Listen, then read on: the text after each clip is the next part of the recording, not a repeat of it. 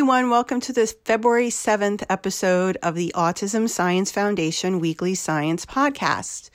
Today, the topic is language regression. What is it and how can it be predicted?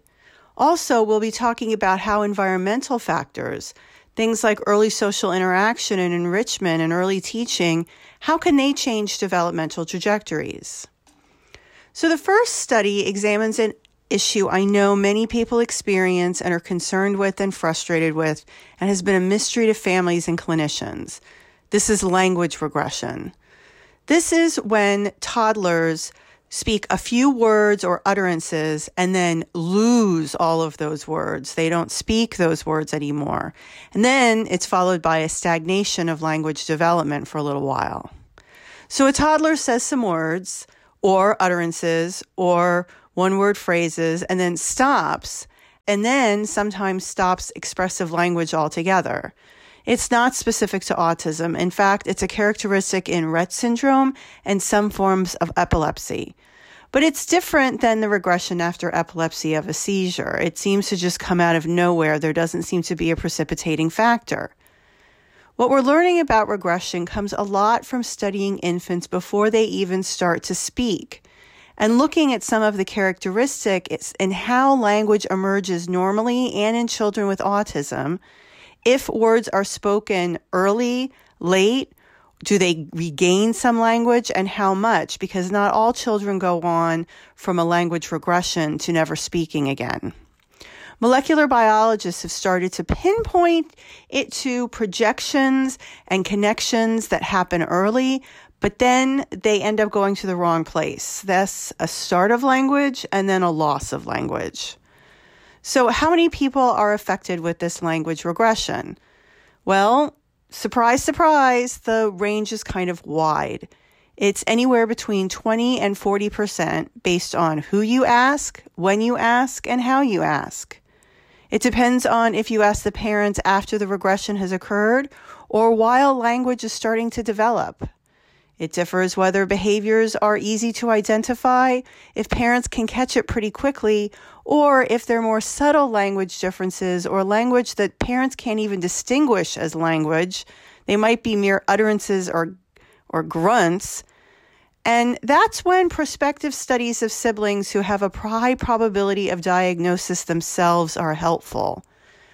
Language regression is a complicated picture, but hopefully this study I'm going to describe sheds some amount of clarity on it. Specifically, what do the longer term outcomes look like in a child with autism that shows language regression? What happens to these kids who show parent reported language loss before age seven? What happens at 10 years of age? And how do things like socio-demographic factors and development milestones associated with development align with these expressive and receptive communication patterns in those who show regression versus those that don't? What happens in the long term, not just at the time of regression? So, the study used to answer this question was one I've talked about before. It's called the Canadian Pathways in ASD Study, which started following kids at two to five years of age, but then kept on following them to age 10. 22% showed a loss of language skills, most of which happened before the child entered the study, so this was all based on parent report.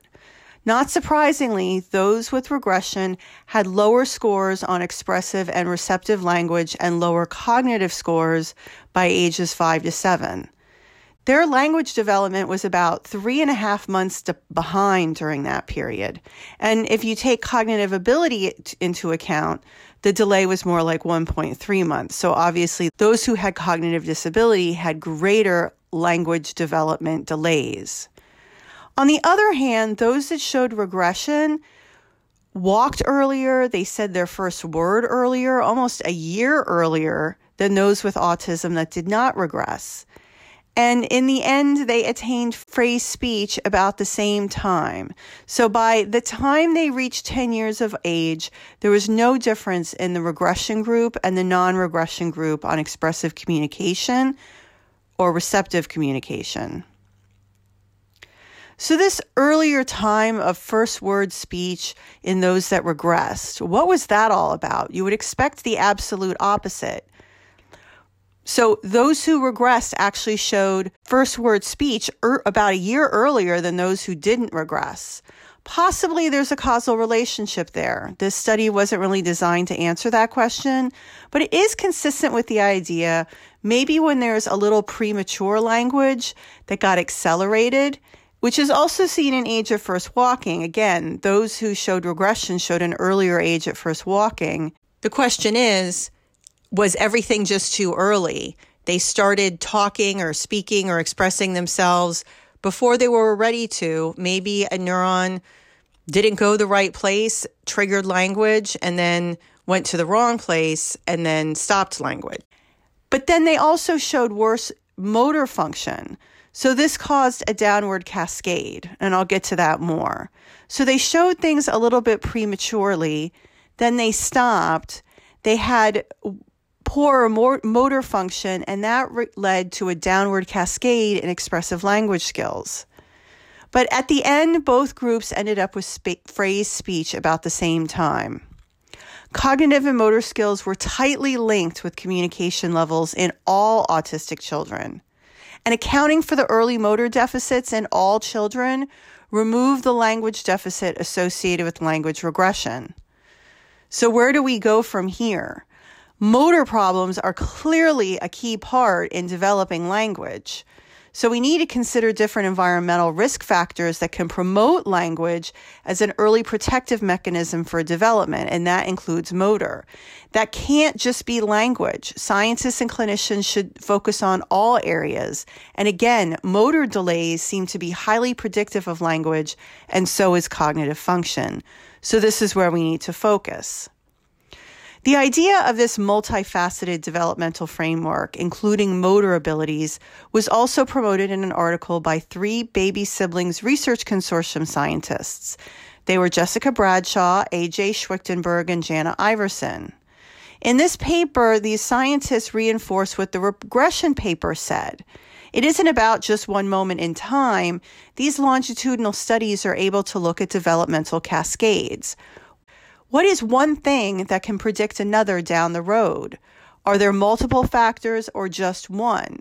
How does a delay in one area of functioning affect not only that area of functioning later down the road, but also areas of behavior? So they give examples of very early motor abilities and what they call watershed moments in the first year of life. Specifically, this motor ability could be from laying down in a supine posture to independent sitting.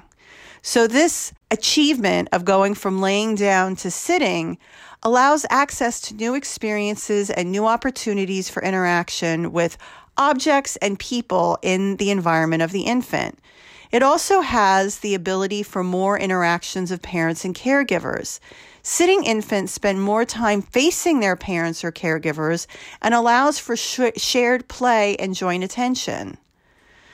Unfortunately, on average, infants with autism begin to sit independently later than neurotypical babies.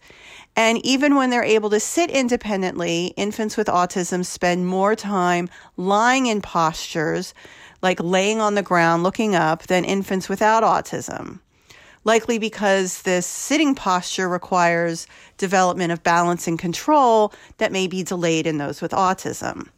So, less time spent sitting upright and slowed consolidation of sitting skills may limit the opportunities that an infant has for object manipulation and play. And that's an environmental factor that can improve behavioral development, communication, and socialization. There's another watershed moment these researchers mention visual attention. Now, developing attention in infancy is critical. Infants need to pay attention to things that are important and maybe try to learn to ignore what is not important. And this skill includes coordination of the head, the eyes, the body, the hands, and one of the things that scientists are finding out about infants with autism is they have diminished attention disengagement, which means they can't disengage from things that are really not relevant for communication and social interactions, Like they can't switch from looking at objects to the face or the eyes. And this again results in missed learning opportunities. And this is caused by abnormal neural circuitry. It's biological. So you can see it starts with the motor and sensory system, and that coordination affects what babies look at, and those experiences shape social interactions and learning. But is this something that needs focus in that first year of life to ensure that babies can be on a trajectory that allows them to connect, communicate, understand, and filter out irrelevant information? Yes. One last thing that they call the watershed moment is sleep. And we all know that babies with autism sometimes don't sleep as well. If there are atypical synaptic patterns that prevent sleep, these babies can be under or over aroused, and that leads to maladaptive behaviors. So, to reiterate, there's not just one system here, there are multiple systems. That's why when you learn the signs, you need to act early. And there are multiple signs, and there are multiple things that can be done to support attention, motor skills, learning, communication, sitting, and attention. Is there one cascade that's more important than others? Probably not. But these cascades, like motor and attention, can be partially controlled by the environment. Early intervention that promotes self regulation, motor skills, then have a downward cascading effect on communication and social development. So then that actually affects play skills and sensory motor behavior. So the idea that there are these watershed moments that help developmental cascades was partially tested in a study out of Japan that looked at factors that may disrupt these normal developmental cascades. The Japanese Environment and Child Study is a large epidemiological assessment of children examining all things developmental in child development and outcomes, not just autism, but it does include autism. As part of the study, they looked at 84,000 mother child dyads and found a prevalence of about 0.4% of autism. I know that seems a little low compared to the United States, but that could just be due to the methodology used. So they had about 330 children that were diagnosed with autism. During the course of this study, they asked the parents to record how much screen time these kids were exposed to before one year of age, and they also did an autism screener. And then they later measured ASD outcomes by parent report at three years of age. So the moms reported how many hours per day they let their kids sit on iPads in front of the TV or iPhones. It was either less than an hour or nothing, one to two hours, two to four hours, or four hours or more. Now, out of the 330 kids with ASD, 19 total were allowed no screen time. I want to meet these parents. No screen time? No Sesame Street? No baby Einstein? No video chat with grandparents? Nothing? I find that a little hard to believe.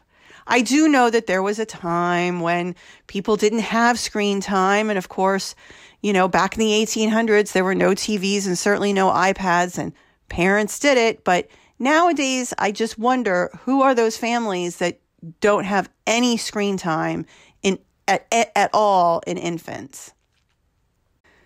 Now, on the other hand, you had 33 that had four or hour, more hours per day, and even I'll admit for an infant that's kind of a lot. The WHO recommends zero, but you have to be realistic here. What happened when they were doing laundry? Were they taking a shower or cooking? Nobody ever put their kid in front of a baby Einstein before. Do you guys even know what baby Einstein is? That may be aging me. I do realize children were raised at a time before there was no screen time. But that always, again, still shocks me about no screen time.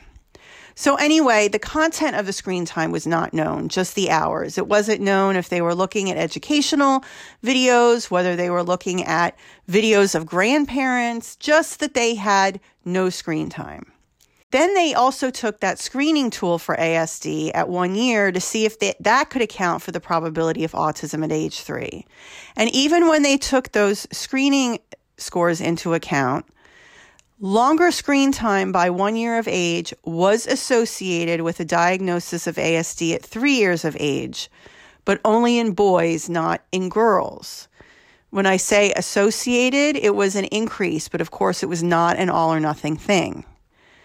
So, this idea of early developmental environmental inputs, including those that may be prevented by motor disturbances or attention problems, kind of ide- applies to this idea of screen time. If kids spend too much time in front of a screen and they're not encouraged to sit or they're not encouraged to interact with the world, they're not getting the visual input and social input they need to develop socially and learn to communicate productively. But with all due respect to this study, I don't buy the results 100%. It appeared in a very prestigious journal, the Journal of the American Medical Association, so maybe there's something here I don't see. Why boys and not girls? Well, that might be some protective effect in girls, and that doesn't really surprise me. But this study barely accounts for the fact that babies with autism have sensory issues and may be more attracted to screens, and therefore their parents give in with baby videos. There were also a lot of other factors that were not taken into account, which I'm kind of doubting this it's all screen time approach. We just learned that all sorts of other factors account for these watershed moments of developmental cascades. So, what are some more proximal outcomes? Is early gesturing delayed? Is joint attention disrupted? Are there other early autism behaviors? And it can't just be autism. What are some of the other outcomes of these kids? Are these kids more cognitively impaired? Do we know anything about early development? If what we've learned is that you you can't just go from age 1 to 3 and then assume everything is the same for everyone in between. The effect was significant, but that doesn't mean that all boys who had autism watch more than say 2 hours of screen time. That can't just be it. It's not that simple. So don't go crazy with the screen time. But if you want your babies to talk over fa- talk to family over FaceTime, go for it. It's not going to hurt them. If nothing else this week, let's just agree it's not all that simple. It's not just about screen time. There are other factors involved. Thanks for listening and talk to you next week.